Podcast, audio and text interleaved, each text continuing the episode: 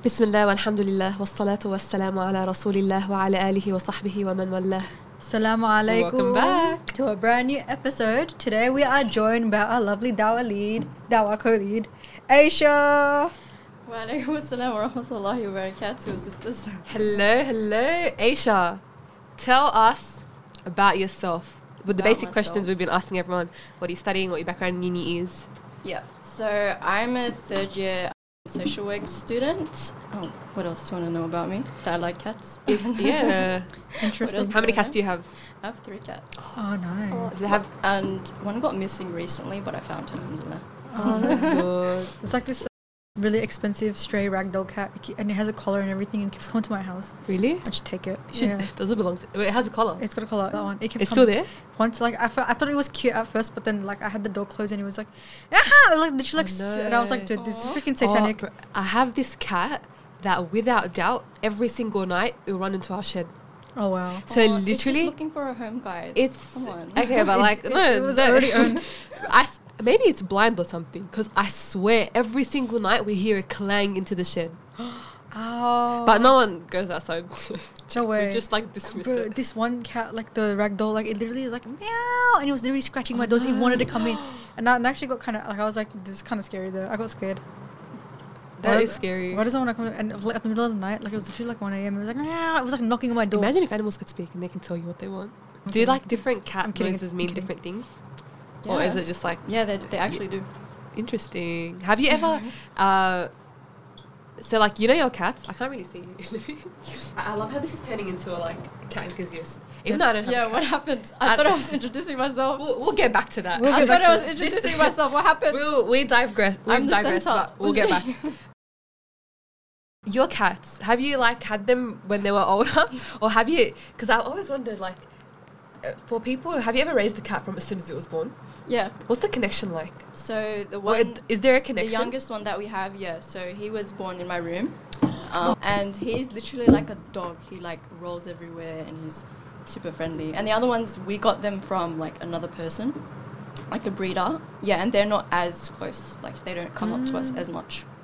Do they eat cat food, or do you like give them just normal home food? No, no, we give them the cat food. And Uh, if there's extra meat, sometimes we give them chicken or That's- whatever. My family overseas, they have a few cats, and they don't feed them cat food. Like whatever my grandma makes, they're like. Full, they only eat Lebanese food. I swear. That's literally their whole diet. That's that's the children. That's the cats are the children. they do you don't they don't get cat food home anymore. Literally, whatever my family's eating, they give them to the cats. It's actually so funny. Like if they're eating like they'll be eating rice, soup, whatever. anyway, now we return to That was the biggest digression. Uh. I literally, I was like really thinking about it. Like, wow, that was a really interesting conversation. it's there you go. Uh, yeah. The most unexpected ones. You know, it's so sunnah to have a cat. You know, we actually didn't. mashallah. Usually we have a like a few uh, like some ideas of what we're going to talk about, but it actually came out of nowhere. Yeah, I. I like it. I like, I like this. Uh, I like these types of turns. Yeah, and hopefully you guys like them too. Yes. Leave us a review. Back to list. okay. All right, Aisha. The another thing we wanted to speak about was you've had a really big role in the MSA and specifically being part of the Shura. So, walk us through first of all how you got involved in the MSA in general, and then how you found your way into your Shura role. Yep. So I think my first contact with the MSA was actually pretty early on. So it was the first or second week of uni during the, the welcome barbecue. Hmm. And to be honest, I only went there because Joanne and Tuba were going. That's So- we. If you guys, if you have been keeping up with our episodes, you'll know we spoke about this in Tuba's episode. Yeah, so I only went there because they were going there. And subhanallah, when I went when I went there, I didn't expect to feel so welcomed and to just feel like people were so non-judgmental of me, even though they've never met me, and like coming, you know, from a background of of all Muslim school, uh, like I was used to that environment, and then coming into uni, my first day of uni honestly was the biggest shock. I wa- I was like felt so alone, like I was literally drowning. But and then coming into that space with that sisters barbecue, subhanallah, I think probably the most notable person that I do remember there was Hajar. She was the Dawa co-lead at that moment. Uh, subhanallah, when I met her, it was it was so funny. We were just like to each other. We know each other from somewhere. Like we recognize each other's faces, and we're like we don't. We just don't know where we know each other. It was like we've seen each other, I don't know, in our childhood, or in a dream or something. And yeah, until this day, like I don't know where I know No her from. Oh. But yeah, and then shortly after that Welcome Barbecue, I came across the Dawa stores. I think it was probably the next week or so. And honestly, I was I walked up to the Dawa stores. Alhamdulillah, the girls were there. So Hajar and a few other girls that I met were there, and I just remember feeling so like confused. I was just like, "Why are you guys here? Who's endorsing you? Who's sponsoring you? What's happening? What is what is?" I was so confused. I was like, I didn't understand. Okay, that we went into the COVID uh, the COVID lockdown. So that was the end of in-person presence at uni and how I eventually joined the Shura, I guess, um, was after kind of that lockdown at the end of the year, where they had like a Shura meeting, and I just went because again Joanna Tuba were going, and I was like, I didn't really expect to go to get a position, and didn't expect at all to be uh, to get that Dawa coded position. I think a bit of context actually before I go into that role as why why I probably got that position was because during that lockdown, it was a alhamdulillah, it was as much as I hated the lockdown, it was a very good time for like self reflection and like getting getting to know like what is me questioning myself what is my purpose in life you know 100%. Allah uh, has everyone everyone has a purpose and in order to worship Allah everyone has different roles and I was questioning myself a lot and I was reading a lot I was getting to know more about Islam my religion and yeah and there was like a dawa chat that I don't know how I got into, but I was it was an MSA Dawa chat, and people would ask a lot of intellectual questions, and I just felt so compelled to answer them. And another influencer for me of why I got into that position, I guess, during the lockdown, I was also very involved with. I started to get actually very involved with the the UMA, which is like a masjid pretty close to me.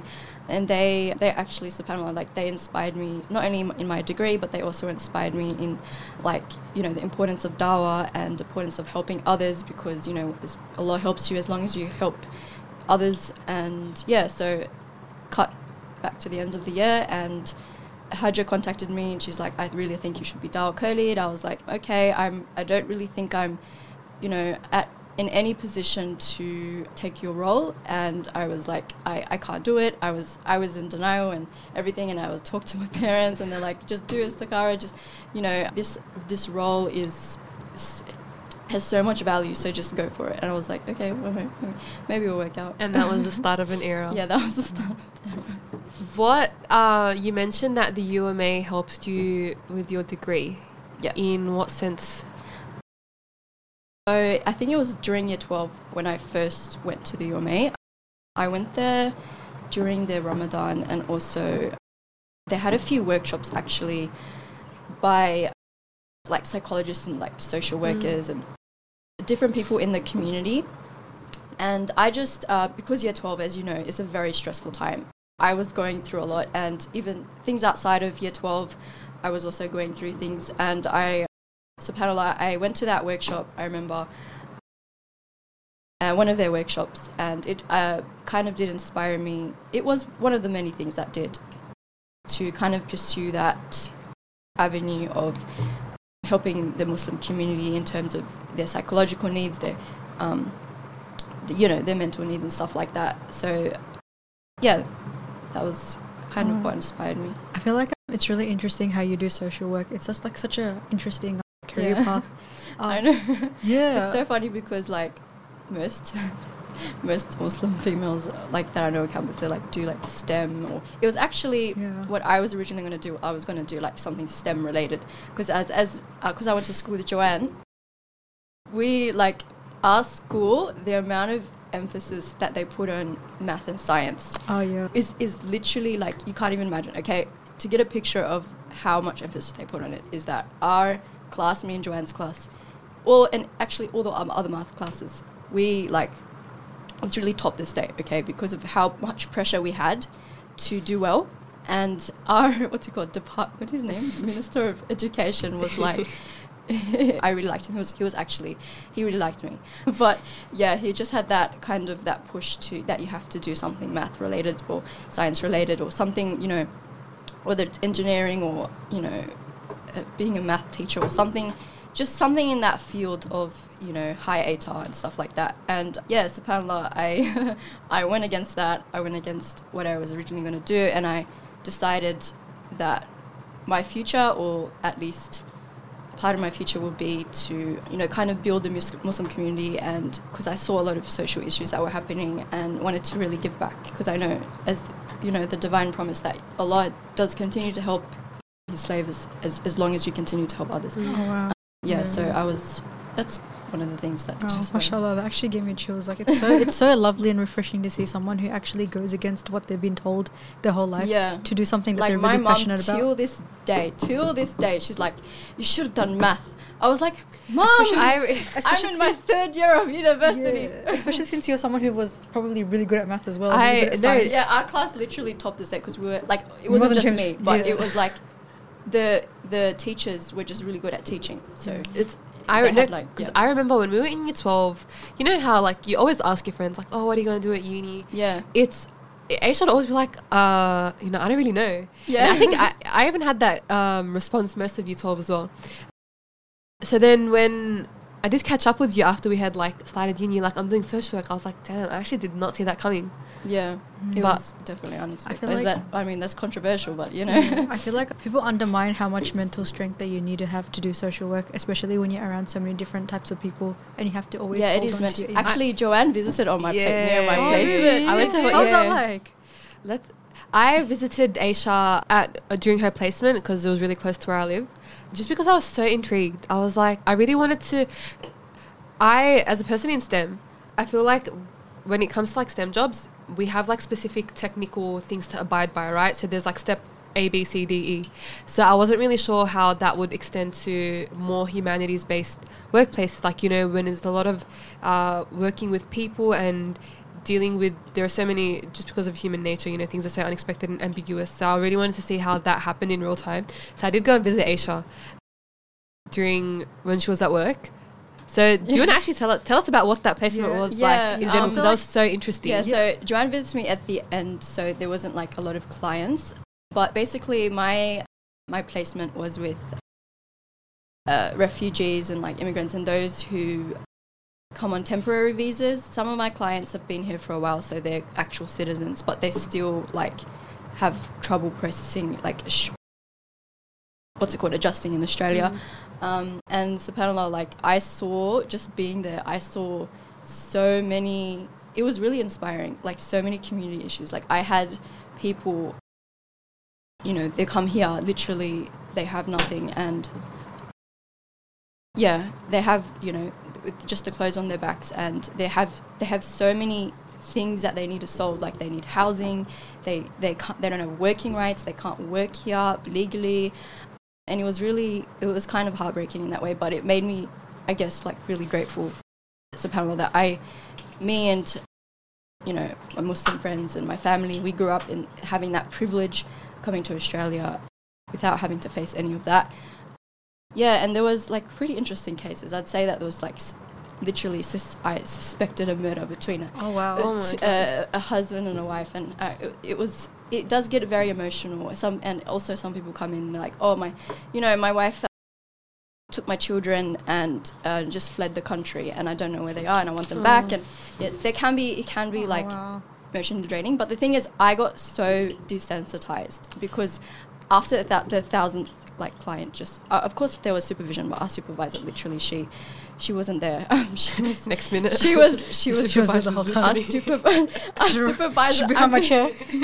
no, our supervisor. Like she wasn't really there, so I felt like at the beginning, I like I was drowning in all these people coming in, and the funny thing is that I only speak English, right? And Mm. my clients speak like different languages. It's, know? Aisha was telling me that she had picked up on some Arabic, and I was like, a lot of- "From where?" Yeah, and she was telling me stuff like it's when you learn languages. There's the formal stuff you learn through like I knew this like the slang because I Yeah. spoke slang, and the Ex- thing is, I was like, okay, I'm learning formal Arabic, but this is different. Like I had to pick it up, I had to use it because the people that were translators there, they were busy. Okay, Mm. because um, as as you know, guys know, refugee centers and stuff and social work centers, they are very underfunded Mm. and they are very understaffed. Like our COO, as soon as I joined my placement, he left. And this, the previous social worker that was in that organization, she left. And then right after I left, my supervisor left. Okay, so it's like wow. a lot of staff turnover that's happening. It's very underfunded, under resourced. We don't have enough things, and I feel like it's Um, the yeah. case with a lot of social organizations, Yeah. not just like social work, like just even enterprise, social enterprises is always such high turnover for some reason. yeah, Yeah, so it's kind of like it's like the entire workforce. It's like it's, it, there, there needs to be a bit more stability. yeah, Yeah. There isn't. I felt like literally that I was while I was there. In the in the beginning, I felt like it was very draining, but Subhanallah, it did teach me resilience, and I I wouldn't take it every second back. I loved like the placement so mm. much, even though it it did have its ups and downs, but it was very like, yeah, it was, yeah, alhamdulillah, it was very rewarding. How does how is like an everyday life of a social worker? Like how does the work look like? Like a lot of it is just literally problem solving. So depending on what area you get into, you're just there with your with the client, whether you're um, you know counseling with their needs. Uh, you you you map out their needs. So a lot of them need housing, or they need money, they need community, they need social support, they need domestic violence service, they need a bunch of things, right? And you're just there, kind of connecting them to these different services, and that's what I was kind of doing. Like yeah, majority of the time. Anyway, yeah, it's quite fun, and it's subhanallah. There's a lot of inspiration that you can get your, from your clients with dealing with them because Oh, wow. you know they come here. Even a lot of my, clients were alhamdulillah were Muslim because they did come from like you know refugee backgrounds from Iraq and Afghanistan and stuff like that. So they kind of did really inspire me uh, in my like you know in my journey as a as a Muslim because they would go through such terrible, terrible, terrible things, and they, despite all of that, they showed so much resilience and so much um, so much faith and yeah, it was it was really inspiring to just see that. Yeah, I feel like an appropriate question to ask the Dawa co-lead is you know Dawa comes in many shapes and forms. You Yeah. know, there's Dawa stalls, there's Dawa even you know us walking around wearing a hijab, praying. That's Dawa. Yeah. So you know, especially like you're someone if you do social work, you meet all these types of people, and you you encounter like so many different stories in your life, like every day. So how do you sort of um incorporate Dawa to to your daily workplace? Like how do you? Mm, I think dawa is like for everyone and it's at every every moment. So literally smiling at someone is an act of dawa and it, it's you can do dawa to a Muslim and you can do dawa to a non-Muslim. So depending no matter what background they are, you're you're there as whether it's social support or spiritual support reminding them about, you know, that this life is temporary, that life is a test and you know that there is after hardship there is there is always ease and reassuring them and stuff like that. You can you can do that. And even if you don't like give them that spiritual support uh, if you say it's a non-muslim and whether it's at the Dawa stores or it's in class or it's at work or it's at you know my in my social work field they're a non-muslim how do how would i how would we give dawah right it doesn't have to be through those spiritual mind. It can just literally be just being there for them, just showing that you have you're that social support for them. That and say they they debrief and they've uh, this actually happens at Dawa stores. People come up to you and it's they they've gone through some trauma and they just speak about it and you just you're just there and you just listen to them. Okay, you don't have to Yeah. talk about God. You don't have to unless you know they're open to it you can go into that conversation. But say that they don't want to listen they don't want to talk about religion they just want you to listen to them. You can do that in like any field if, whether that's at work or with your friends or on the street literally strangers like that's happened to me with strangers. Um, and quite, it's actually quite common especially living like in australia i feel like everyone would have that their, their own stories about how they would give dawa, subtle dawa, e- even if it's just a smile or just, you know, the way, you, like just wearing a hijab itself is an act of dawa. Yeah, yeah. Uh, I feel like uh, when it comes to giving dawah, it's really personal. Yeah. Each person has their own skill set and a certain field in dawah that they excel in. And yeah, we have that opportunity, alhamdulillah, at UNSW with our dawah stores. But sometimes that's not everyone's cup of tea and the best way to go about giving dawah. Yeah. I know, like from myself, I was at the dawah stores a few times, but subhanAllah, it just, I mm-hmm. wasn't, I I found that I've been able to give better dawah in different situations, not I- when Yeah, I like. Yeah, I'm just continuing on from what you're saying. Like, I like it when it's more of like a. It's sort of. It's more. I feel like it's more organic to have it like. Organic. That's the word I use. But like when you actually say, for example, you're in a workplace or you're walk, walking around, and then like you meet that person, you already know who you're talking to, and then they just and then they just it's just a normal conversation, and then they start slipping in like stuff about your hijab, stuff about your religion. I feel like it's a lot more natural Yeah. rather than standing at a store where you have people coming up to you. You don't really know their background. You don't know how they're like. You don't know what they're Yeah, but in, thinking. in saying that, there are other people that thrive for yeah, that. Like, you know, exactly. for me, for me for personally, them, they yeah. have the skills, and it's so inspiring to Yeah, actually watch the people at Dawa store strike up a conversation out of nowhere and go really delve into uh, these different topics. Yeah, mashallah. Like, you know, inshallah, we all, you know, gain Yeah. enough knowledge for us to be able to be confident in, you know, answering questions like when it's coming, like snapping at us. yeah, that's definitely true that everyone like has their own avenue of giving dawah, and because at the end of the day, that is an act of worship. Everyone has their own role in Allah's given them, and I wouldn't say that I, even though like I'm a dawah co-lead, that I'm the best at giving, you know, sto- uh, dawah at the stores. But I guess like we're all on our own journeys, and I'm still on my own journey finding, you know, what's what's good for me. I mean, like what's what's my role in this? Or why is Allah given me this position and uh, what is my role as a Muslim? What's how do I worship Allah the best? Is it you know through my degree? Is it through that? Is it through working in the community? Is it all like studying Islamic knowledge? There's so many ways that we can do dawah, and it's not of, of course it's not everyone's cup of tea to have an intellectual conversation Yeah. at the dawah store, especially if they're you know coming there to debate you. Um, it's not it's not everyone's cup of tea. Even though I guess there is a kind of a misconception that that's what happens really all the time at dawah stores. It's not. A lot of the people are just literally have no like no clue about Islam, or they just they just want to know you know like why you're you know why you're here or why you're wearing hijab or they have there's very simple things that they ask. And that's what I love about like the dawah stores is that you don't even have to talk about you know your religion to connect with them or to give dawah. Yeah alhamdulillah that there's quite it's been quite successful. We've had like Mm. literally three visits this year but like n- none through me none through me but like yeah. It's it- it's just through that subtle dawah. It wasn't even like you know debating or stuff like that. That's not like true dawah I guess Um, I'm still, I'm still really fascinated by your social work uh, stories. Like, I really, if you're comfortable with sharing, what was one of the cases that really stuck with you, that really that you will remember for the rest of your life?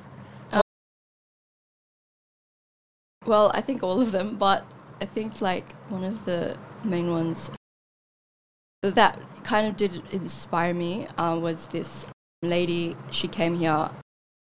She came here on a temporary visa uh, to support her brother, and so she got that visa because she needed to support her brother. And as soon as she came here, her brother died. So she she had no visa, and she was basically, you know, she wasn't supposed to be in Australia and she came she came to us you know our center and she didn't speak english so there had to be like people translating what she was saying.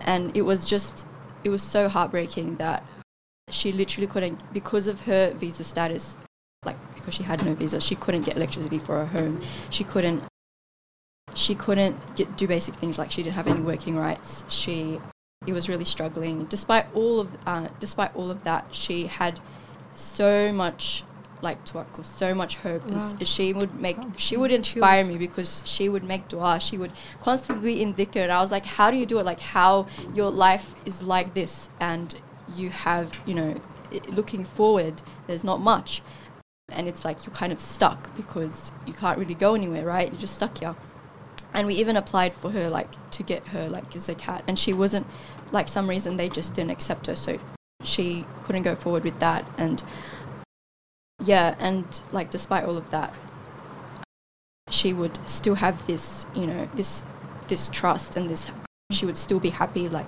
she wasn't always you know uh, like depressed or whatever yeah like she kind of stood out to me a lot and yeah there I was can a- imagine, yeah. I feel like it, you know, it's such an eye-opening experience. It makes you realize what you have. Like, you know, if you're complaining, if you're like down, like if you're like, you know, not in the best mood, and then like you're in a situation where you're like, why, why is this happening to me?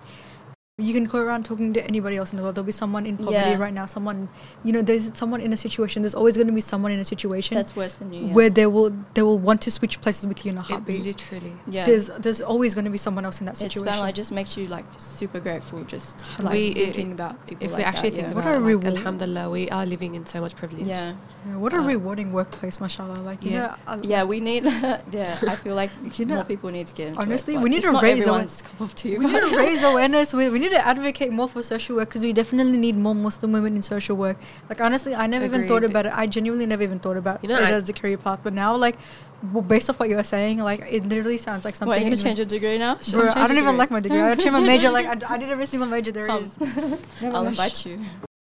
So we see how there's a direct link between how your degree has influenced your relationship with your religion and vice versa. Mhm.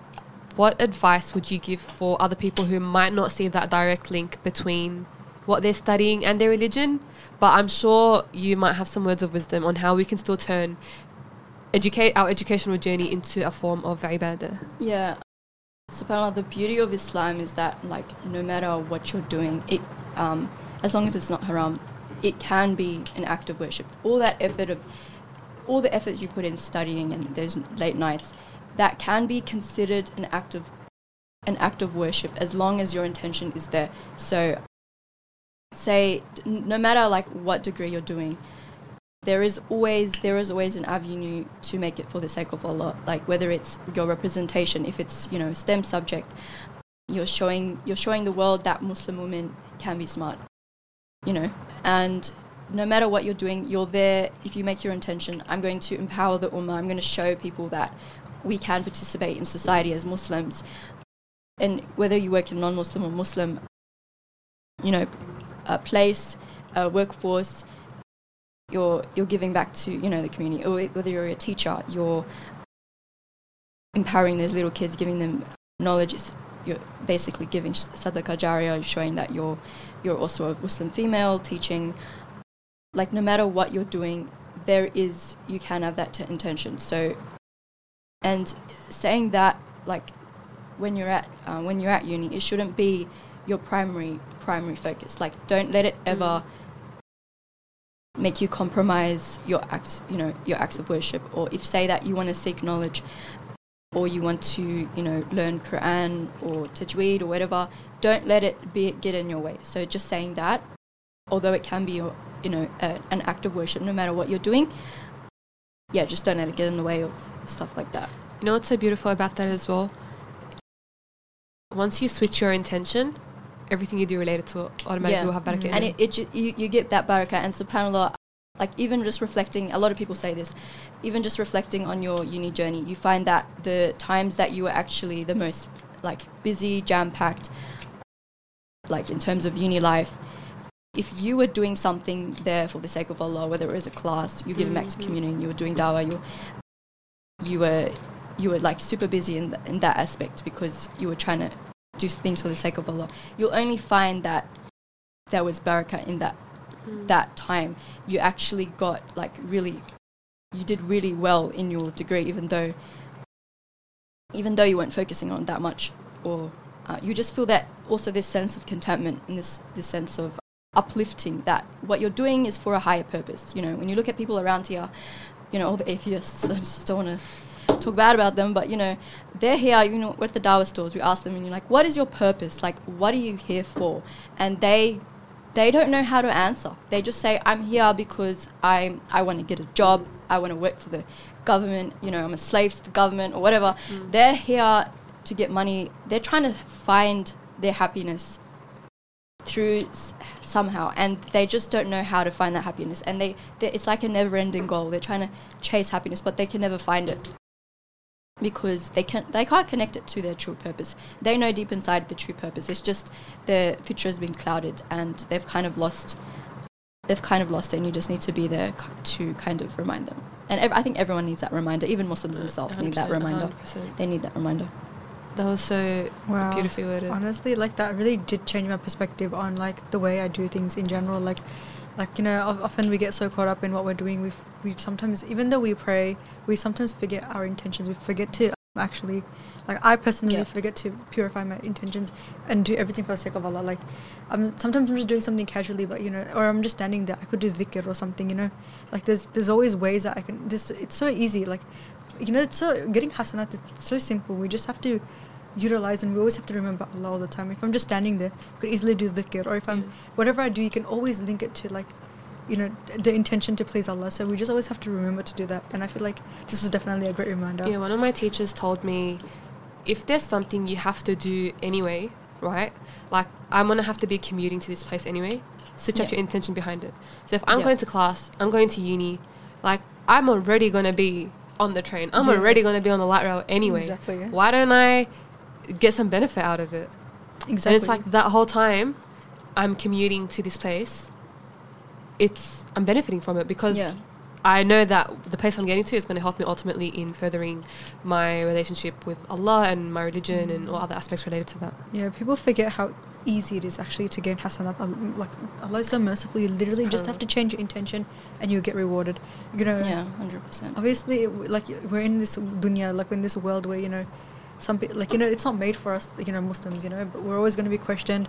But we also have to realize, like, it's so easy. It's so easy to just, you know, be rewarded. So easy to remember Allah. Yeah, subhanallah. I feel and like like all that struggle for something that you did, if you just switched your intention, you you'll just see that on your your scale on the day of judgment. You'll also see the reward in this life as well. That's the beauty. That's the mercy of Islam. How it's so unconditional. You'll see the reward in this life, and you'll also see it in the next for everything you do. Wow. Well, yeah. Yeah. Thanks so much for that. Really you. changed my perspective. I absolutely loved having you on. That was Um, amazing. I think that brings us to the end of our episode. Yeah, thank you so much for sharing. Thank all you, of Aisha, for us. joining us. Yeah. Uh, Yeah, it was a joy. was definitely not put on here by compulsion. she oh. had every free by compulsion, you know, it was my. I'm joking. No, I oh, came bro. on free, for my free will. I'm so my glad you did. It was so nice to hear it. I'm sorry to keep you waiting before we film your episode. All right, and now we sign off. سبحانك اللهم وبحمدك أشهد أن لا إله إلا أنت أستغفرك وأتوب إليك. Until next time, السلام عليكم.